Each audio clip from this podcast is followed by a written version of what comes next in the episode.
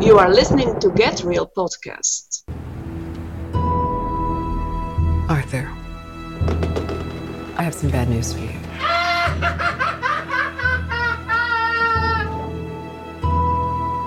This is the last time we'll be meeting. You don't listen, do you? That's life. That's life. That's what all the people say.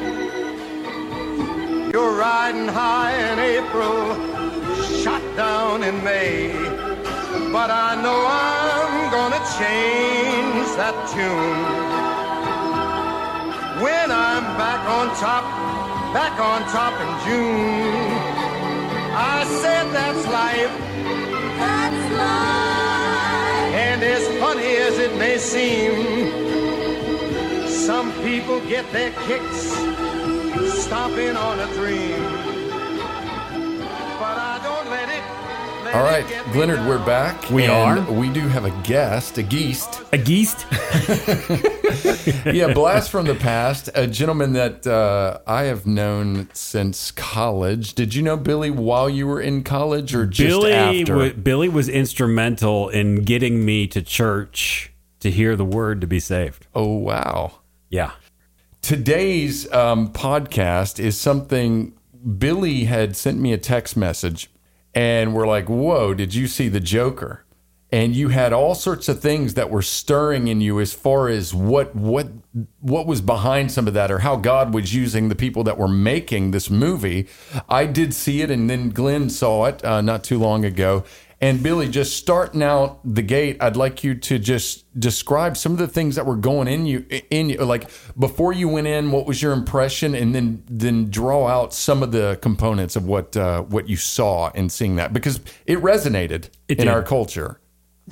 it really does resonate and i'm you know i i don't know i i feel like maybe i'm i'm kind of the normal nowadays and having a past that was not as as rough as the joker's was you know my dad left when i was little alcoholic stepdads who used to not be nice you know they're just you know a lot of crazy things. And it wasn't terrible you know it wasn't like i was tortured on a daily basis or anything. It just um seeing the reality of my life and then watching this show about the joker and just seeing how they twisted it so strongly into that victim mentality and that that was something to be I don't know, almost admired. And then you start rooting for the Joker because he was really thrown around. And that's, ah, it goes way be in my, in my mind and in my heart. It seems like it goes way beyond anti-hero to a whole new level. And you're just going, okay, um, Hollywood's hit on something pretty strong and it, it probably resonates with people in a huge way just because the family breaking down over the last few decades and generations or so. I mean, you just start looking at history and how that plays out. And this is just one of those turning points, at least in my mind. It seems like a real turning point for almost the national mentality of where we are as people and what we what we see as being uh, you hate to use good versus bad or versus evil kind of thing, but it's just maybe what's more acceptable than not. Maybe that's the way to say it.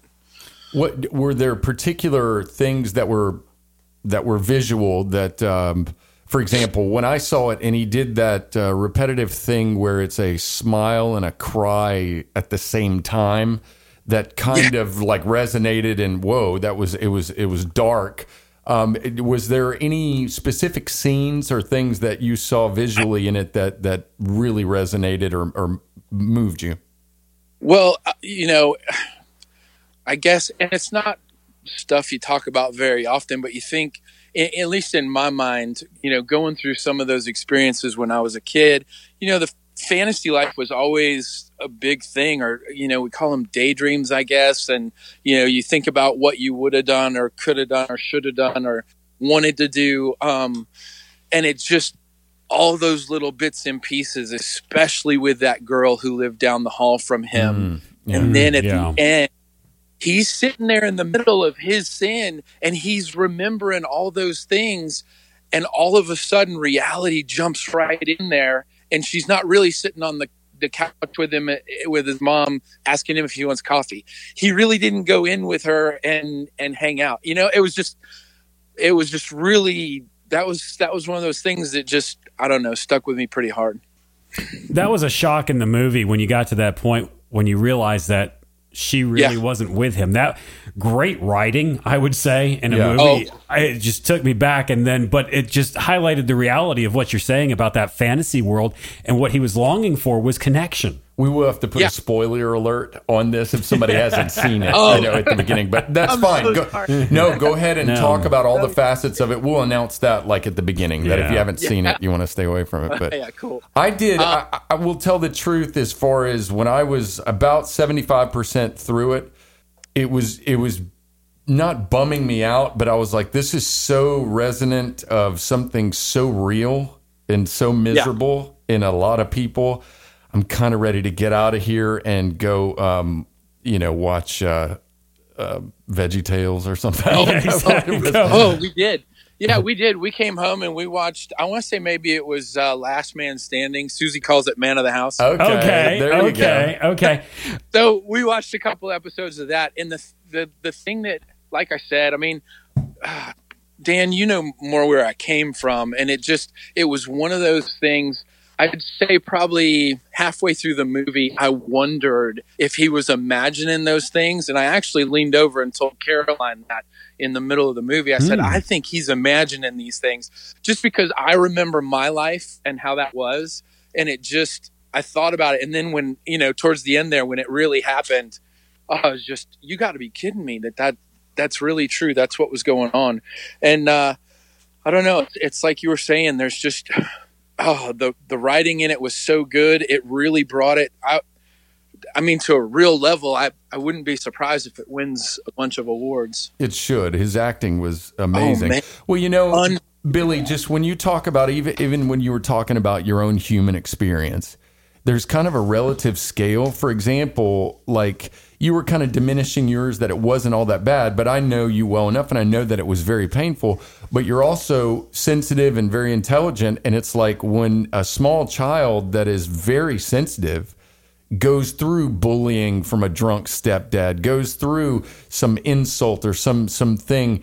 It all depends on the sensitivity. There's kids that you could hit them with a verbal mallet and they wouldn't barely even notice, right? And then there's Yeah. other kids you could do just a little bit, not even cross a criminal line, not even cross like some abuse thing that the grown up would get in trouble for, but the kid could be very damaged. And I think at a certain point of misery, it's almost like our brain, we try to use it as we try to go psychedelic on ourselves. We try to make it so that we can escape into fantasy.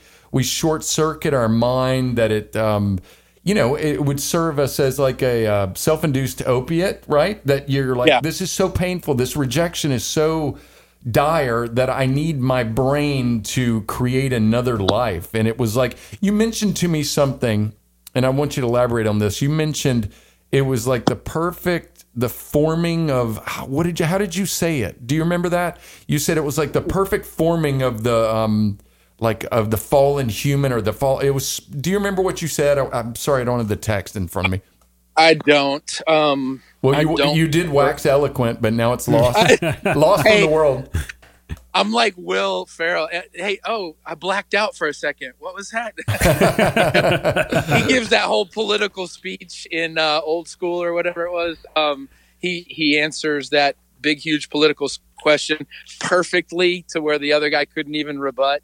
And then he kind of shakes his head. Will Ferrell goes, "Oh, I blacked out for a second. Did, did we do okay?" I feel like that's what I, that's what must have happened. Um, but you know that it you were saying something about um, just the different levels of you know some kids can take a little bit more some can't.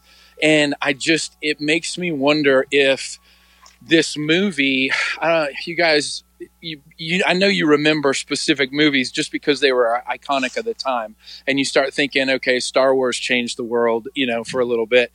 Um uh what was it? Silence of the Lambs is the one that comes to mind.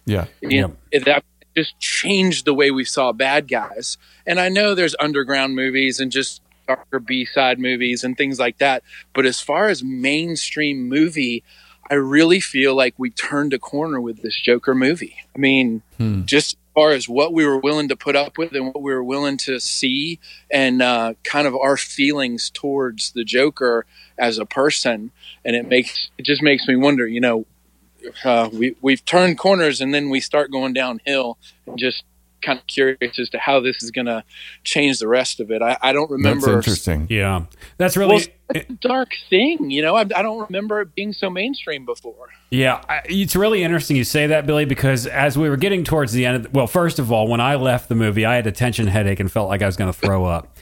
And I, I looked at my wife. I said, "How are you doing?" She's like, "I feel like I'm." uh, She she felt nauseous. I was not entertained, but I was educated. That was Yeah. that was thinking man's art that was put on that screen. And I even responded to a thread uh, of somebody that I follow on Instagram that that was not art. That was that was not entertainment, but that was art that's uh, smacks you right in the face. But as it got towards the end of the movie, I kept thinking Hitler. Hitler, the anti-hero, because you look at the life of Adolf Hitler, he was he was very Oh, yeah. inadequate, very he was a social misfit and in his misfit way society embraced him and thought that he was the savior of Germany at that time because of the conditions of Germany and then I thought a little bit deeper that society we as a people we as a fallen humanity make our own monsters and that was the thing that I really got out of that movie is that the Joker was made out of our fallenness, the way that we deal with things. You take a look at he was going to social services for help, and the whole time the lady's not listening to him. And then they Oh, yeah. then they close down. So there's no hope from social services. There's no hope from the government. And that was a real smack across the face. I started thinking about that even a little bit more of well, that's where the church is lacking a lot today. There's a void that's there. Nobody's listening to him. Nobody cares. And even Billy, if you go back to the beginning of the movie where he wrote, and I wrote it down because it was resonating in me for, for quite some time, where he wrote, I hope my death makes more sense than my life. And he spelled sense C E N T S. Now, Right. just on the surface, be like, oh, well, he's the Joker. He's funny. He can't spell right. But he felt worthless. Uh, that's intentional. Yeah. Yeah. He felt worthless. And there was also an aspect that I noticed that there was a political tint to some of that that was a little bit anti-capitalist. It was the it was that anger, that sense. I could see that self worth, but it was also there was um, they were coming against the rich and the privileged, Yes. which were shown as the bullies and the context with the resist movement. That did make me feel a little bit uncomfortable because it seemed like they were messing with a powder keg oh yeah. also when I looked at it, there's there's that postmodernistic vibe. Used to the church was if people felt hopeless, they would think, well, you need to go see a ministry. Now it's like you get to go to the cold forensic DMV styled clinical, you know, person that's like, have a seat. Well, have you tried your ah. meds? You know, and they don't really care about you. It's not like somebody going out of whatever reason that person is there because they wanted to be there for free, even if it's not an ideal ministry outlet that we would see as Orthodox Christianity, but it would be somebody that volunteered out of warmth to be there and minister to someone. And now, in certain cases, that would be illegal for them to help a mentally disabled person or to do things. The church used to be the center of that. So, do you think, Billy, that that Oh, yeah. postmodernistic turn is kind of what you Oh, were talking yeah. about? That corner. Oh, oh yeah. And if you look, and I figured Glenn would be totally. I bet he did totally geek out about it. Is that? I mean, think about the lighting in the movie, and when Oh, yeah. those uh, when those scenes were going on, it was so uh, you know, fifties dark, kind of not lit well, um, intentionally not lit well, and you know, I you know. It, it really those two those two ideas put together as we are talking right now, it just it just emphasizes, I think, our call and our need as Christians. Um, you know, to really, if if you're truly born again, reaching out and being able to help just even in the smallest things, people think you got to have, I don't know, 10 years of intensive Bible study and whatever else. Man, if you're really born again, God saved you. He put you where you're supposed to be, and you know what you're supposed to know to talk to the people that you see every day. And it's just, it doesn't have to be this big, huge thing. But I, I don't know. I, I saw it as a big call in a, in a way, as far as just getting up and, and actually making making choices during the day to to walk out and talk to people because this is a real it's definitely a real thing that's going on. But i agree with you on that. Um it, it's definitely a an interesting powder keg because even the way they cast the way they cast um, mr wayne i mean think about it. In all the other batmans that we've ever seen was bruce wayne's dad a screwball? No, i don't remember him I don't ever remember that. No, he was very, very stable, even keel guy. Hmm. he was very arrogant. He was very um, he lacked empathy. It was uh, it was just an opposite feel for for Batman's dad, so to speak. I mean, hmm. anyway, it was just a weird a weird thing I saw, and I couldn't believe that they let him cast let let them cast somebody that was so out there um, as far as just the writing goes and and the actor. You knew because he's usually kind of a a mean.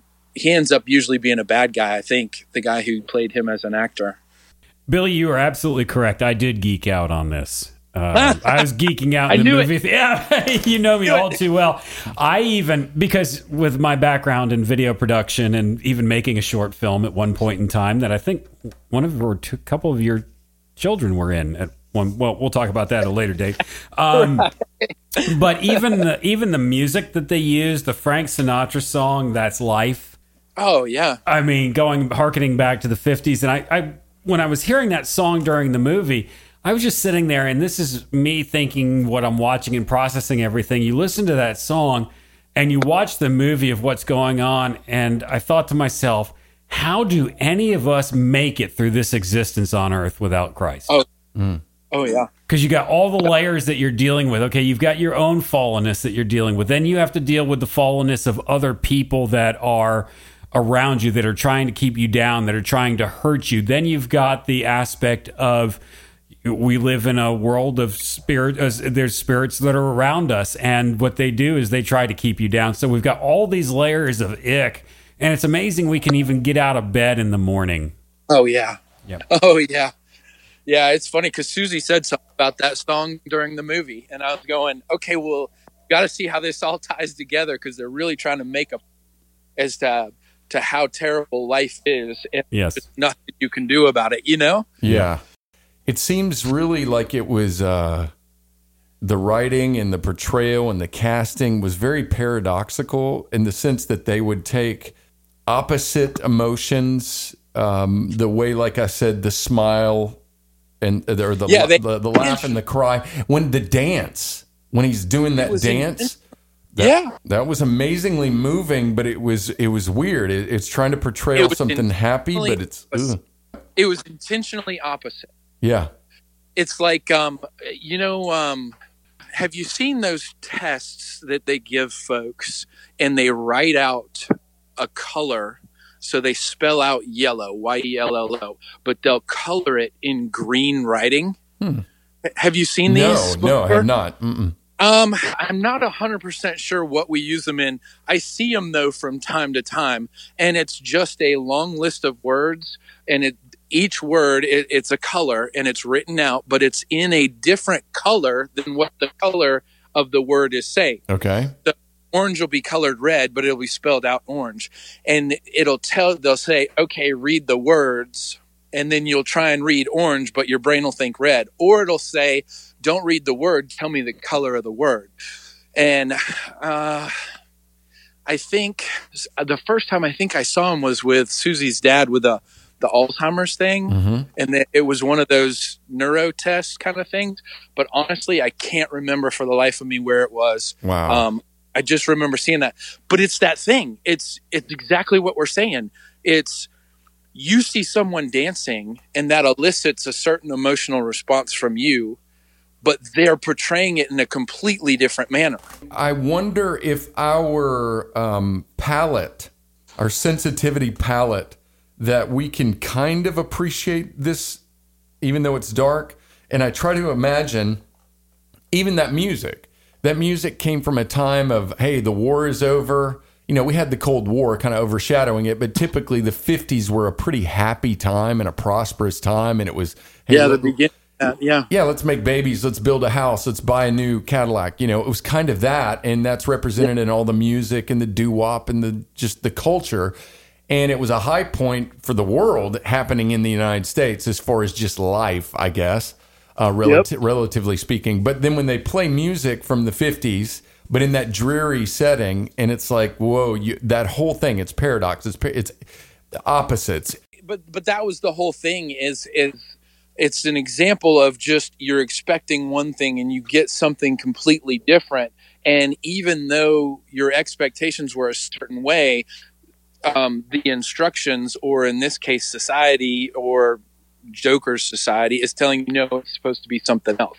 And that's why I thought this movie was just so uh, so pivotal. You know, like the Silence of the Lambs took away our fear of of really the bad guy, and you know, it made Hannibal so accessible, um, and that mentality that pushed him. And we saw his brilliance, and we saw some of the positive character traits, and his relationship with the girl, and you know, it just you go, okay, well, he's not really a monster. He just he's just weird, and it just seemed like pivotal for me. And then the Joker comes along, and now we've really we've really amped it up some in what we would expect. And we've even touched on it from the music to the dancing and the laugh is now a you know psychological condition. And it's just you know it's one thing after another. And now all of a sudden you're not so sure about the world that you're living in.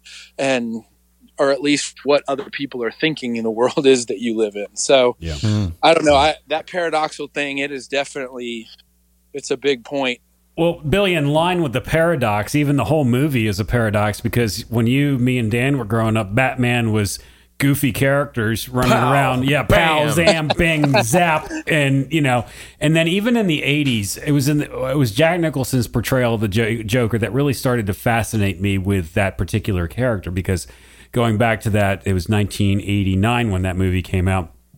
I was absolutely fascinated with Jack Nicholson's portrayal, so much so that my high school yearbook quote under my senior pictures think about the future from the Joker.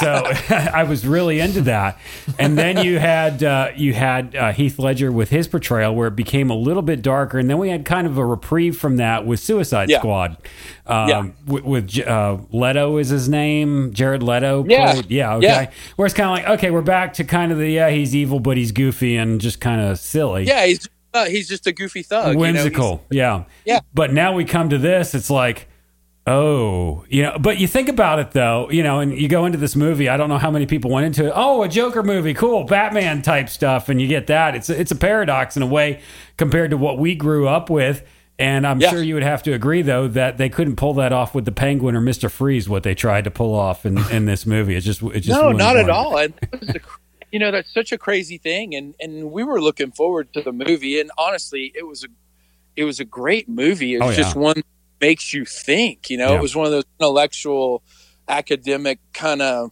Oh yeah, well here's society. Chew on this for a while. It was more of a statement, like you were saying earlier, Glenn. It, it seemed like more of a statement than it was really entertainment yeah and it, it turned out to be it's definitely an artistic marvel Well, even with the even with him with the gun was a statement. That gun was what gave him feeling of power and Power. control in his mm-hmm. life.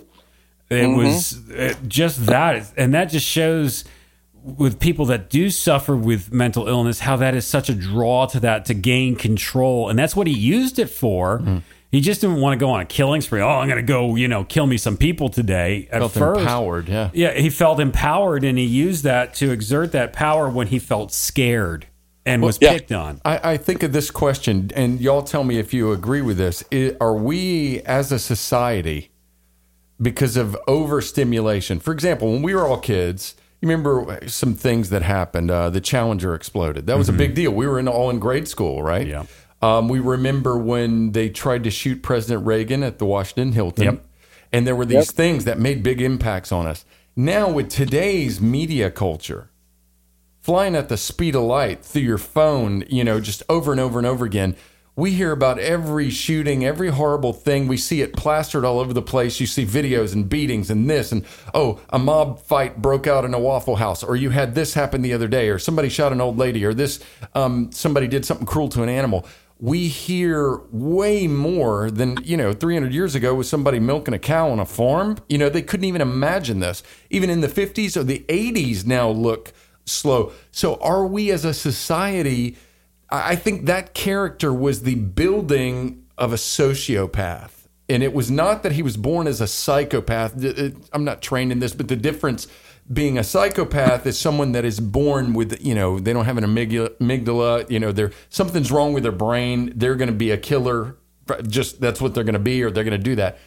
Society and his pain is rejection and bullying made him. He had a genetic dispo- disposition. Yep. But there was these stimuli that created a sociopath on the screen in front of us. Is that are we waxing as a general society because of the over torment and stimulus, the the bullying of stimulus? Are we wanting to escape into being sociopaths ourselves as a culture because we don't want to feel all this stimuli? Is it overwhelming to us? So we, in a way, are- the reason we watch that and resonate is because that's what we're being. Because the torment and the pain from all of the you just millions of images, millions of news headlines, murder everywhere, violence. You didn't hear that milking a cow 300 years ago. I don't know. I mean, maybe we're all becoming that way socially. What, what do you think about that, Billy? And then I'll Well, uh, you know, I it seems like there's a, a couple of points to it, and and you guys know it. I think um, as as anybody is the desensit- desensitization of a culture, and we've got to have that so that you can get into a go along and get along sort of mentality. News nowadays. It's not even a big deal. Um, obviously, there's nothing new under the sun, but there's just there's a reality to kids growing up so fast. They see so many crazy things that it's not even that big a deal. And we've got to have something oh, bigger and stronger you know? It's it's like we're calloused and and there's got to be something bigger and stronger out there to really tweak our head. And that's that's what i think this movie shows us is something a little deeper a little seedier a little stronger a little more influential um, at least kind of what I what I see with it anyway. Yeah. No, good points. Yeah, well, that uh, I did feel like I needed to be pressure washed after I got oh, out of there. absolutely. You're not kidding. Man. Oh man, no doubt, no doubt. I think with the desensitization, Dan, you do have a point about the media because there was just a, sh- a school shooting just a couple days ago. Today, now it's just kind of like, okay, that's in the news cycle, but you go back to when Columbine happened, that was the epicenter of the news, what was going on there. It just took everybody by shock and surprise. And no, Columbine was not the first act of school violence ever. It had been going on since the 1800s. Uh, late 1800s, early 1900s. So today it's just kind of like, oh, okay, well, there's there's another school shooting. Oh, this is this is what's going on, and then it's on to the next story. So there is a desensitization to that, and then you take a look at our society. Bullying has been an issue since the beginning of time. Yeah, You know, uh, I had instances of bullying when I was in school. Most most everybody did at one point in time. Uh, you always Yep. had the kids shaking you down for your lunch money uh, or the milk money and, and wanting that. And we didn't flip out and we didn't turn out that the way that a lot of kids are handling it. So you've got all this stuff coming in at you. Unfortunately, today, because of media, because of the instant access that we have to communication, the darker things that we were kind of ignorant to and naive mm-hmm. about, all these things have been going on forever. you just didn't see it. Yeah, it's, we didn't see it, but now that we see it, so you get these kids that are bullied, then they're also inundated with all this other stuff coming at them. I, I think there's a lot of the innocence of childhood has been lost. Yeah, I think and you're that's right. why we're winding up where we are now. The the enjoyment that, and that's part of our job as parents is to protect our kids from that, so that they can develop normally. Well, I, I think we can bend this into a redemptive angle. Uh huh. as far as we do know from the word, you know, that the darkness will not uh, take over the light. That's my paraphrase from John chapter one. Right. Um, and the darker things get, we talked about this. Mercy Yes. is is seems to be that much more um, endued, you know, to be able to handle this. I do know that um, we all have a mutual uh, previous person that we knew that ministered to kids on a regular basis, and I think had a degree in counseling and some other things. But he would um, he would minister to kids, and he said it blew his mind just when kindness, just just being kind to a young person, genuinely interested or friendly in a real way. And and I'm not, you know, I'm not big on whole just friendship, smiley evangelism, and that's how you're going to change Right, the world. right. But when you Can't get with a, a child, when you get with a young person and you take a genuine Holy Ghost inspired loving interest to impart something to them, that is going to stand out so much more in a miserable, desensitized, cold, somewhat fatherless, motherless world to these people. And and I think that's uh, that's a good redemptive maybe angle. And I want to take another. I want to go back to what the Joker wrote about his death making more sense than his life. The worth, the worthlessness that he felt. Well, unfortunately, a lot of people feel worthless Mm-hmm. because we have subscribed to the Darwinistic sense that we, hey, we just emerged from primordial soup, so there's not he you- pats me on the back. you, you- you know, what kind of worth do you feel in that? You know, Mm, yeah. oh, well, you're just a product of evolution. You know, you you just happen by chance their sport, and then when you go, guess what? It's over, and there's nothing after this. Mm. So you do you do feel worthless in this, and it took me to the Greek of what what does redemptive mean? You know, what does it mean to redeem something? And people, human beings, there is no such thing as a worthless soul. There is no such thing as a worthless human being. And I, I have to repent of the times that I've told people, "Hey, you're worthless," when they didn't fit into my life the way that I wanted them to fit into my life. No, mm-hmm. there is great, there is great worth in them. And when you take a look at redeem and the redemptive work that Jesus did on the cross, to redeem means to purchase back, to buy something back, as in a marketplace, something that has value. Hmm. Yeah. And I think along the same lines, and Billy Buddy, and yeah, go ahead if you're if you're No, no, no. I was just going to say, you guys both touched on that same point, and that's that's kind of where I was going to go as far as the redemptive side of it. Um, I may have go, been going a little bit darker though. Dan, you and Glenn, you do too. Maybe not as much as Dan did, just because he was in my company, Citadel. But uh, man, I was I was definitely Joker material um, times ten, and God was able to reach down and pluck me out. If, if it can happen to me, it, it can happen to anybody. And to see that redemptive side, the reality of it, it's it's what everybody's longing for. They just don't know they are. The Joker was longing for it throughout, and I thought it was extremely poignant when he went in to his neighbor's place to have affection and, and hook up to so to speak but there there was an affection there that he was longing for that he never saw. Yeah. and you to say that dan about even the most even the slightest genuine holy spirit inspired attention just on the smallest degree kids respond and he never he never saw that. And i hmm. think that that's a pretty big statement. It's just Yeah, I'm, I'm glad because that I'm we tenderness were able- that tenderness was there and he you're you're that's a great point. Uh, he was bringing up glenn had to go and tend to mac the metal dog. Um, he billy was bringing up just uh, some of his own points of testimony but also that the joker when he went into that girl's apartment and then he had these tender feelings for her. There was a lot going on there. So no i just one thing too i would bring up what you said glenn about worth and so many times worth or worthlessness is defined by the worldly defined Yes. by your usefulness to me and not defined before god because when god made adam a living soul every single person that was in his loins to wax king jamesish but in Love it. in, in in his loins right that was all of us right and every single one of us if you were born I don't care if if your mom and daddy got together because they were sharing a crack pipe and they had you in the sovereignty of God, you were born into this planet for a purpose. for a purpose He's- and for God reason. for a reason. And he's got his love extended to you and he you are are precious enough for Jesus to be able to to to give his life for your uh, future redemption. It's a beautiful thing in that Yeah. sense. So go ahead Absolutely. Billy, you're, you're chomping at the Nope. bit. I hear it. No, no, I, I was I was really more amening than anything else. I, I couldn't agree more. That's that's it. I mean, uh, okay, so I heard a story from a lady at our church um, about a friend of hers. So this is two or three off.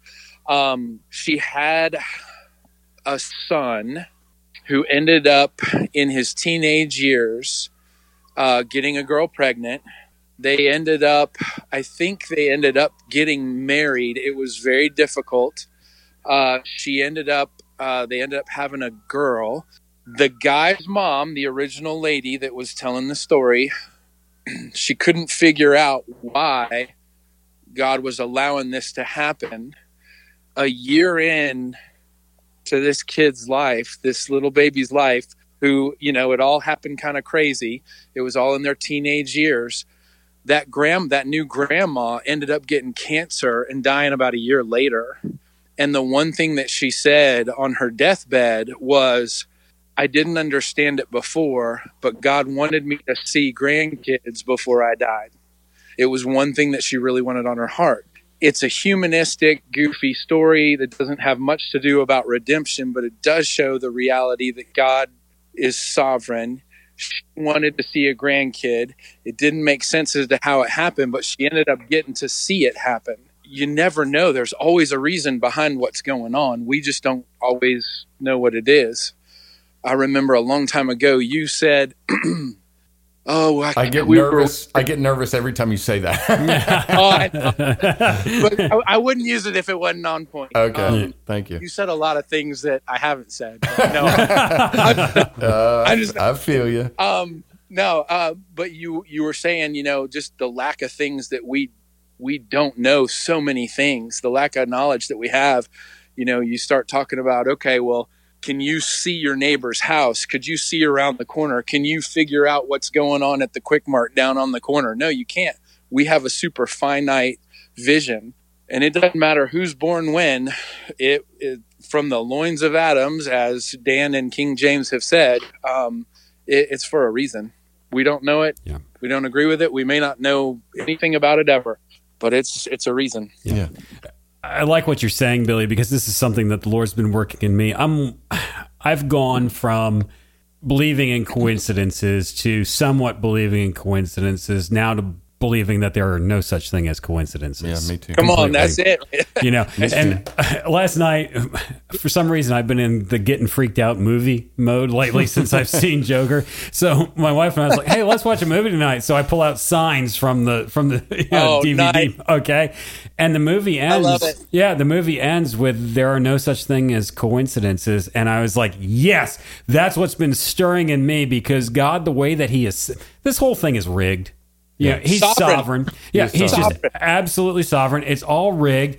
And even people that are not redeemed, well, okay, God uses them. The devil, that's God's devil. He only moves as far as God allows him. And all that power that the devil wields, well, guess what? That's God's power. He's allowing him to have it out of mercy. I agree, and I also think that that revelation to you comes after long years of a lot of pain, of a lot of understanding of walking with the Lord.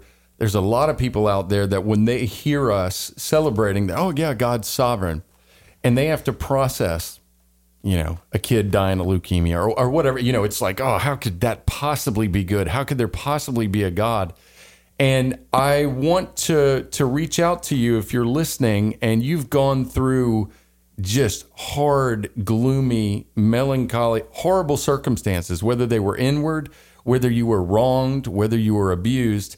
The Word of God is full of a lot of hard truths and hard sayings.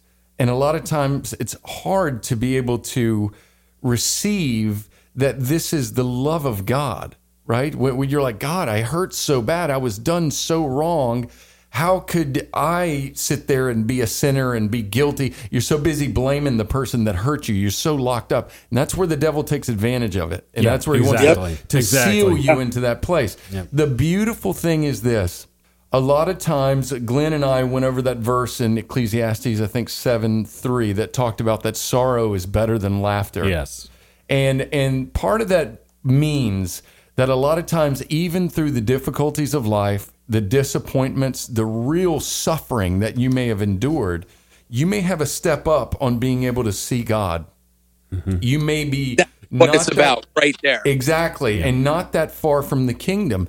Think about this. There was two men that went up in the temple to pray. Glenn, you know I bring it up all the time. Yep. And the publican, the Yep. tax collector, that was like a mafia dude. That was a guy that would probably manipulate people into sleeping with him, you know, if, if the woman couldn't pay what she needed to pay. He was a guy that took under the table all these bribes and he was an outcast in that society. But he had heard the word. He had seen them shedding the blood of these animals and doing these sacrifices. He had heard the, the law, the Ten Commandments.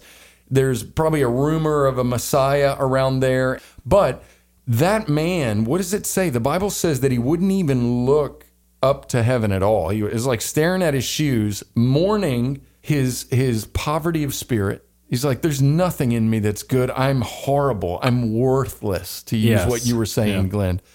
And when he just so meekly said, "Oh, oh God, would you remember? What was the sinner's prayer? Was it God remember me that worked for the thief? Was it God? Yeah. Oh, why would you? Would you be mindful of me? When he did and made that plea, that man went away justified. And I want to say that to you that it can be very difficult to put down woundedness. I know I've learned that lesson. Yeah. And Yeah. and but when you are able to do that and see that no, no, I will forgive. There is one that that is going to forgive me and and I can have eternal life even in the midst of the worst of circumstances, even being led to the martyrs, you know, being burned at the stake or whatever. God can grace you with a peace and joy that are beyond anything. And, and your worth is not based off of money or what you do or how pretty or beautiful or athletic or whatever you are. So, Yeah. Unfortunately, yeah, unfortunately today too, most of what the was perceived as the church has set people up for even more woundedness. Oh, yeah. By presenting a God that's not really God. Hmm. Uh, that oh, God's just love and do do right, and He's going to do good for you, and you know it's all going to be unicorns, roses, and rainbows and smiley people, and and they really don't get down when you read Scripture, when you go into the depths of what happened historically, the Bible is a messy book. yeah. yeah. It, it really is, and what, Well, what goes on in people's lives is messy.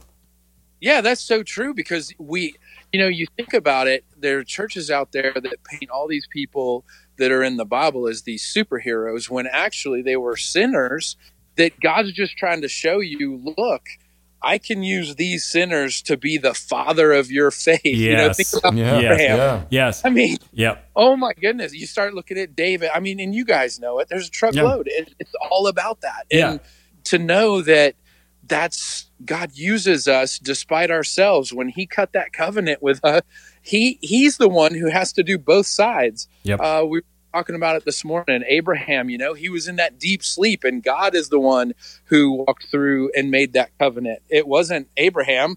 God walked through both sides and said, Hey, guess what?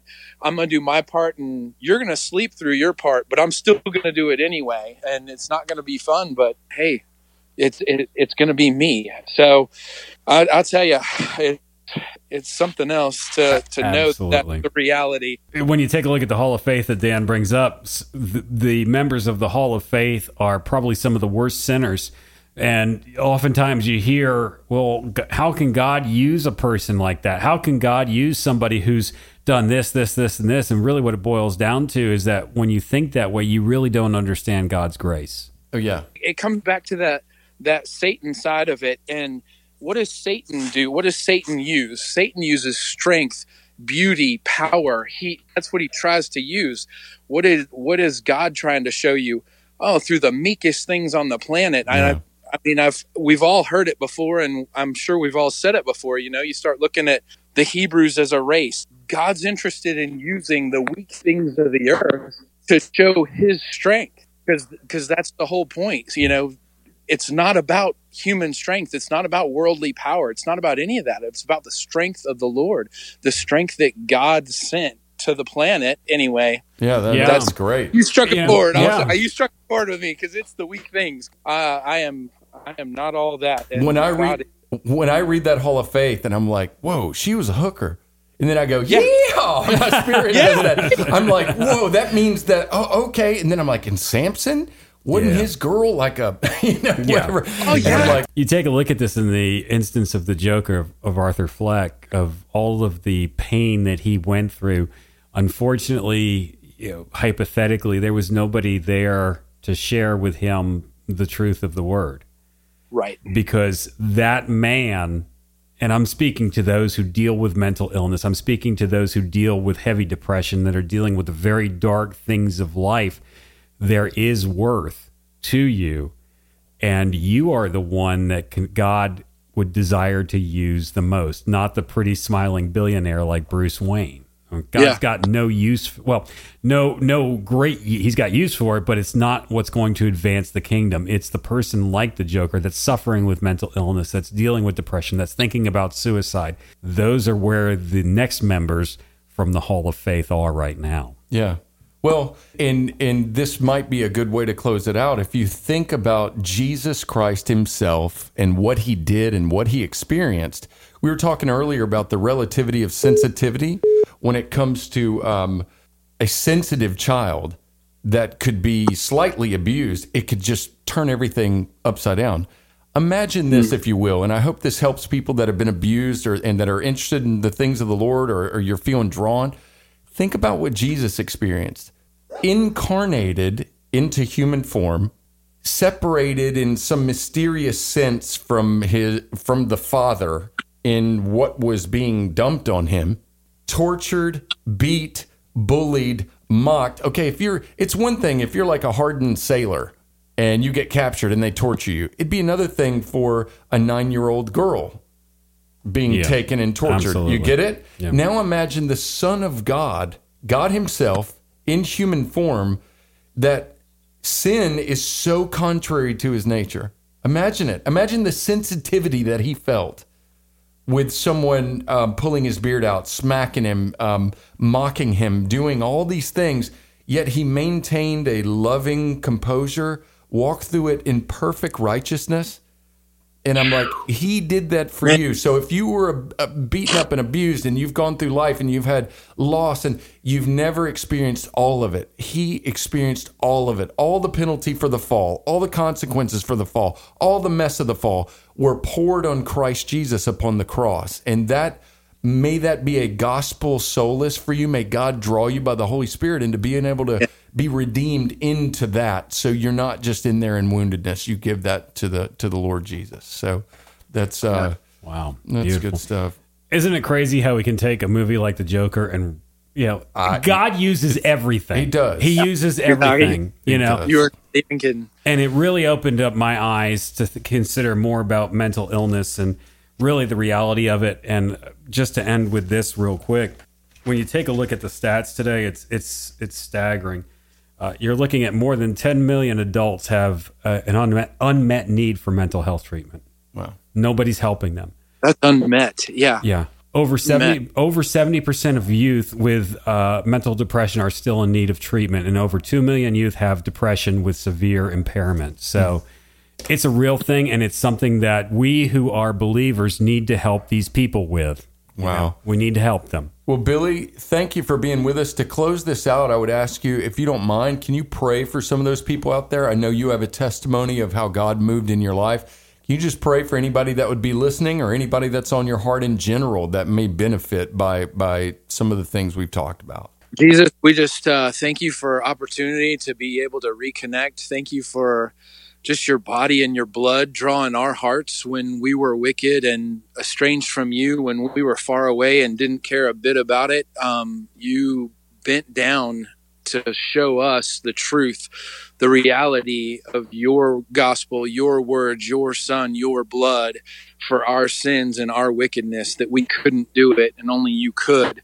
And we just lift that prayer up for anybody who's listening in really any circumstance. We we made mention that God is sovereign. And this is going out to people who needed to hear it or who wanted to hear it that need something from the Lord, be it salvation, be it a closer walk, be it a repentance, be it the next the next level. Jesus, we just ask that you would draw those folks, draw them by your spirit. Let them see truth, let them see light, let them see you high and lifted up and that you as corny as it sounds really are the answer to all of these problems and that if we would just walk in your ways and we would walk just with our eyes fixed on you, these guys might be able to see it. Just ask you bless this this broadcast. Uh, Dan and Glenn, as they're going about doing more of these podcasts, um, please keep their eyes fixed on you.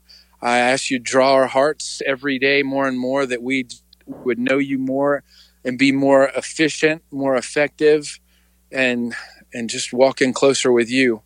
Jesus, thank you again for just time to be able to talk together and, and put a podcast out. In Jesus' name. lithoscry.com